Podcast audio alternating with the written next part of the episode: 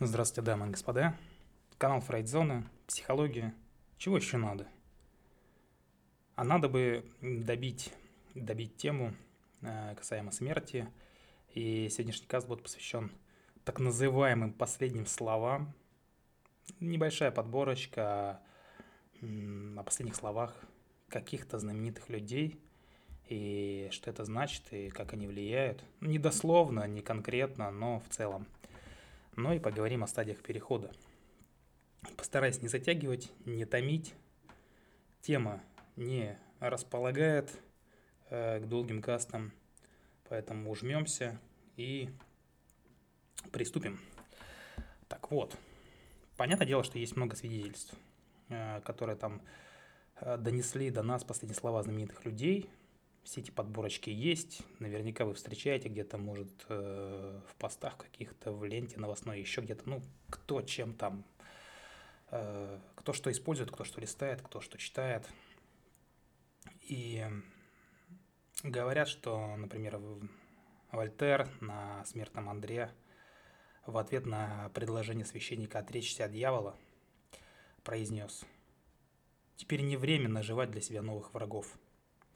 Последнее, что сказал слугам французский король Людовик XIV. «Почему вы плачете? Неужели вы думали, что я буду жить вечно?» Немецкий поэт Генрих Гейне заявил: «Бог меня простит, это его ремесло». Гёте сказал: «Больше света, Богу света». Ну, хотя нет, Богу света это я уже придумал. Наверное, он это имел в виду, может быть и нет. Оскар Уайльд, как рассказывали, умирая в комнате с какими-то совершенно безвкусными обоями, перед смертью заметил: убийственная расцветка, и одному из нас придется отсюда уйти. Иронично. И один из основателей первой французской республики Жорж-Жак Дантон наставлял палача. Да, он был казнен. Он наставлял его словами: «Не забудь показать мою голову народу, она того стоила». Сесиль Родс, можете загуглить, что это за человек, сокрушался: «Так мало сделано, столько всего еще нужно сделать». А Уинстон Черчилль заявил: «Как мне это все надоело». Последними словами рок-музыканта Терри Кэта, решившего сыграть в русскую рулетку. Кто не знает, что такое русская рулетка, рассказывать не буду. Я вообще запикать должен был это все. Но я просто не умею. Так вот, он сказал: «Не волнуйся, он не заряжен». А Джордж Истман, основатель компании Истман Кодек, есть такая компания, прежде чем застрелиться, заявил: «Все сделано, чего же ждать». И вот таких примеров последних слов можно привести очень много. Можете гуглануть даже там последние слова знаменитых людей.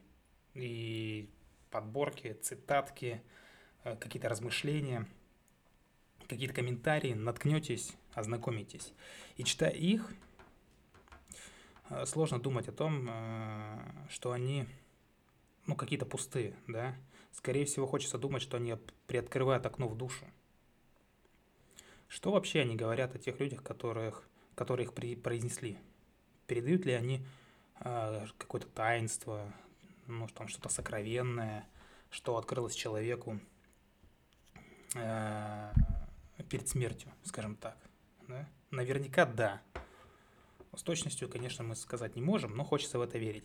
Последние слова имеют над нами какую-то особую власть. То есть мы много чего говорил человек, да, при жизни, делал много чего при жизни.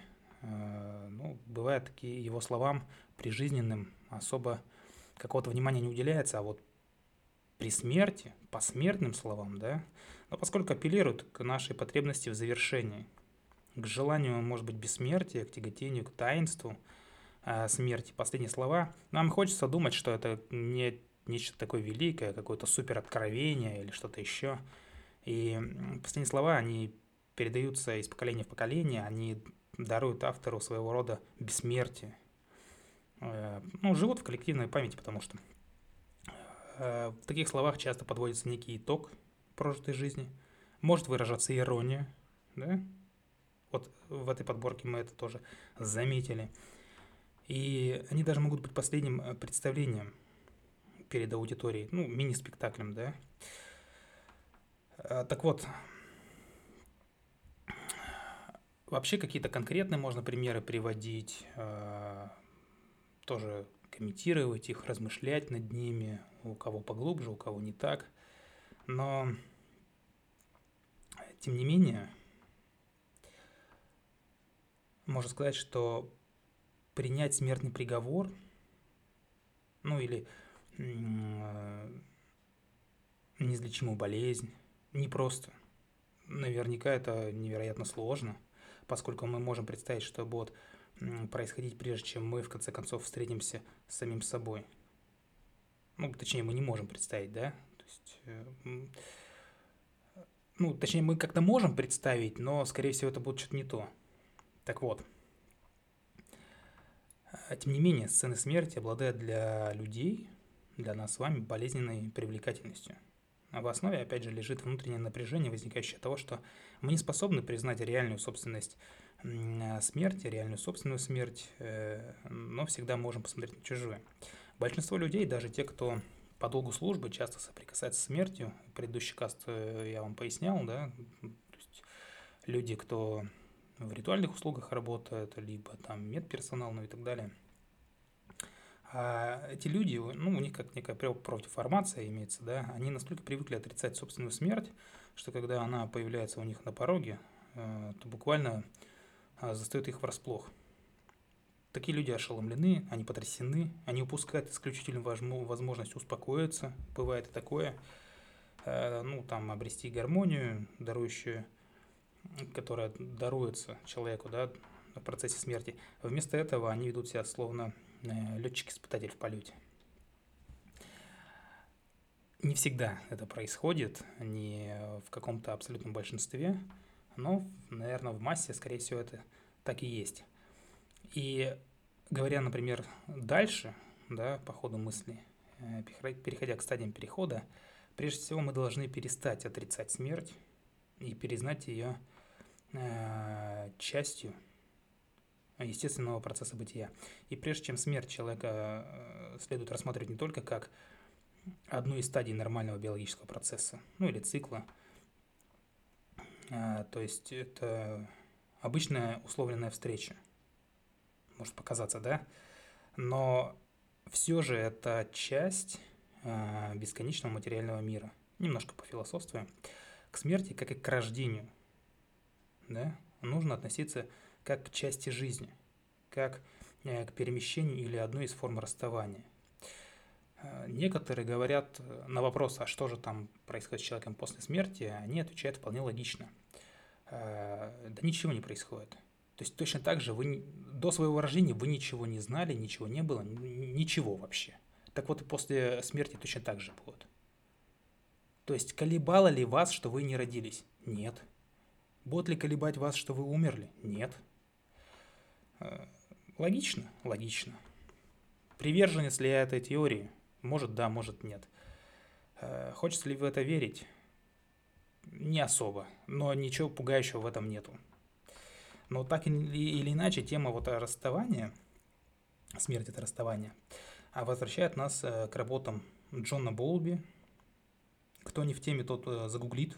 Джон Боулби, который изучал влияние, ну, какого-то расставания, разлуки с матерью на развитие ребенка, и который выяснил 3 стадии реакции на расставание. Протест, отчаяние и отторжение.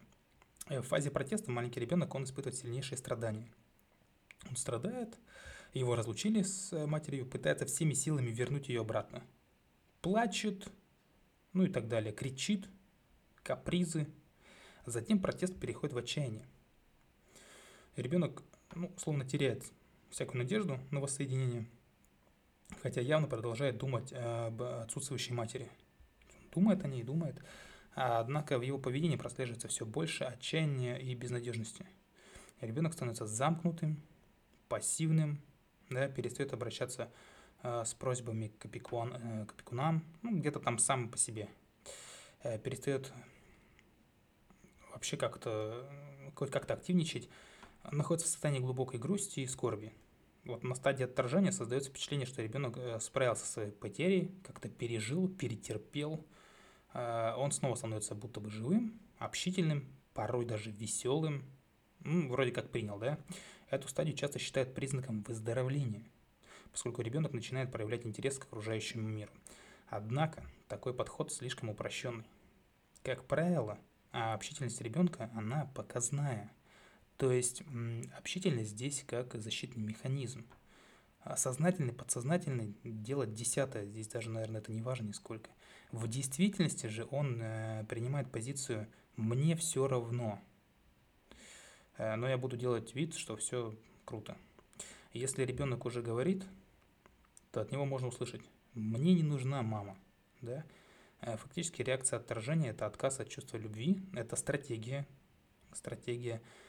Не будем сейчас говорить, плохая она или хорошая, но она помогает ребенку бороться с чувством утраты. Он тем самым наказывает покинувшего его человека. Даже если он вернется, свои слова он не возьмет обратно. Часто такое происходит. Он будет, стоять на своем, да, и говорить, что ты там нужна была мне не сейчас, а когда-то вот тогда. И отторжение – это замаскированное выражение ярости. Самая распространенная реакция, да, на оставление является лютая ненависть. Злость, как стартовая эмоция, она причиной вообще многих каких-то чувств, эмоций и ощущений. Да? Так вот и здесь, да, как стартер-пак злость, он проявляется, просто видоизменяется в такое вот отторжение. Также отторжение может служить защитой от мук, новой любви. Почему нет? Там и вероятные потери. Вопреки расхожему мнению, я уж заговариваться начал, отсутствие человека охлаждает сердце, а не распаляет чувства. Ребенок перестает искать мать, а при ее возвращении может даже игнорировать ее, но о чем я уже только что сказал. Не всегда бывает, конечно же, с радостью принимает, но тут в зависимости от того, видимо, от конкретной ситуации зависит и сколько времени прошло. Так вот, теория Боулби, она применима ко всем случаям потери или расставания, включая тот процесс, через который мы проходим в конце жизни, включая смерть. То есть экстраполировать вот это вот расставание маленького ребенка с матерью на процесс смерти вполне себе можно. Да, с какими-то условностями и оговорками, но можно. Но если Боулби работал с привязанностью и разлукой в общем, тот психолог Элизабет Кюблер-Росс сделала все возможное, чтобы привлечь внимание общественности к теме умирания. Она первая заговорила о потребности умирающих и праве человека прожить последние дни с достоинством. Да? То есть принести стакан воды. На самом деле это, насколько я знаю, ерунда насчет стакана воды, когда человек умирает, пить не хочется. Да ладно, не об этом речь. В отличие от многих тех же коллег-медиков, Кюблер-Росс, она общалась с смертельно больными пациентами и выслушивала их. И она была потрясена тем, как с ними обращаются. То есть умирающих больных игнорят, подвергают каким-то там порой мучительным процедурам, не говорят им правды. И Кюблер-Росс раскритиковала современный технологический подход, в свое время современный имеется в виду, к управлению смертью и все, что его сопровождает. Сейчас действительно в эту сторону сделан шаг, шаги предпринимаются, и, то есть, скажем так, мнение умирающего учитывается. Да? Какие сопровождения? Одиночество, механизация, дегуманизация, деперсонализация, об этом всем было уже сказано. Она описала ужас, который испытывают умирающие, и сказала о том, что медицинская помощь, которую им оказывают, дается ценой сочувствия и сострадания. В первую очередь должна даваться. В то время как сами умирающие стремятся к некому умиротворению, что ли. Они хотят поведать о своих страданиях, они надеются на достойную смерть. Да? Медперсонал стремится всеми силами продлить их жизнь. Зачастую, опять же, подходим к этой теме эвтаназии, да, относясь к ним как к объектам манипуляции, относятся действительно как к объектам биологическим, скорее всего, как просто к организму, не как к человеку в целом, а как к организму, который вот по биологическим показателям может еще потянуть, еще там пару недель ударов сердца, и так далее. Также Кюблер-Росс разработал, скажем так, фазовую модель переживания горя, выделив 5 стадий. Ну, про горе у меня отдельный каст был. Стадии там рассказано, там, по-моему, меньше, чем 5. Ну, вот она выделила 5 стадий, которые проходят большинство людей, осознавших приближающуюся смерть. Отрицание, изоляция, гнев, торг, депрессия, принятие. Хотя, может быть, эти 5 и были. У меня уже в голове все перемешалось, слишком много всего, и жизни, и смерти. Эта же модель переживания горя, она распространяется и на тех, кто потерял родных и близких. Ну да, так и есть. Да, вот эти... Ну, это типичные, кстати, 5 стадий. Они не только в горе, они всегда там, отрицание, да, там гнев, торг, депрессия, принятие. На стадии отрицания человек испытывает потрясение, естественно, от страшного известия, но об этом сейчас говорить дополнительно я не буду. Действительно, это было все рассказано отдельно. Так вот, можно здесь сказать, что некоторые критики считают, что подобные теории, они таят в себе опасность, поскольку могут обернуться появлением идеологии умирания. То есть будут не просто описывать этот процесс, а формировать и предписывать его. То есть как правило умирания создавать, да? Ну, если вообще об этом можно говорить. И тот, кто не будет проходить все эти стадии как положено, да? Не проходить процедуру как положено, как было сказано в фильме, забыл, как называется, ну да ладно, не суть. Так вот, то такой человек станет считаться ненормальным. «Эквилибриум» фильм, там вот казнь, да, ее называли процедурой. Так вот, напомнила просто. И, наверное, лучше всего относиться к этим 5 стадиям не как к чему-то обязательному, а как к возможным шагам, как к вариативным шагам, помогающим пережить торги. То есть к этому можно будет прибегнуть в случае горя, да, ну, в своем собственном случае, наверное, уже не до этого будет, но в случае горя можно будет к этому прибегнуть. Пережить, например, какое-то трагическое известие, справиться с душевной травмой. И Кюблер-Росс, она также считала, что процесс умирания не обязательно должен быть ужасным и трагичным. Он вполне может служить, ну, не могу сказать, что каким-то там трамплином для роста, но, может быть, и механизмом, спусковым крючочком для духовного обогащения, как описал его Лев Толстой в заключительной части повести «Смерть Ивана Ильича». Можете почитать, кому интересно. В этом отношении взгляд Кюблер-Росс на смерть был относительно свежим. И справедливости ради, здесь стоит также отметить, что общество поддерживало такую вот идею достойной смерти, и, я думаю, сейчас поддерживает в целом, поскольку перспектива механизации процесса смерти, она пугала людей и пугает людей все больше и больше.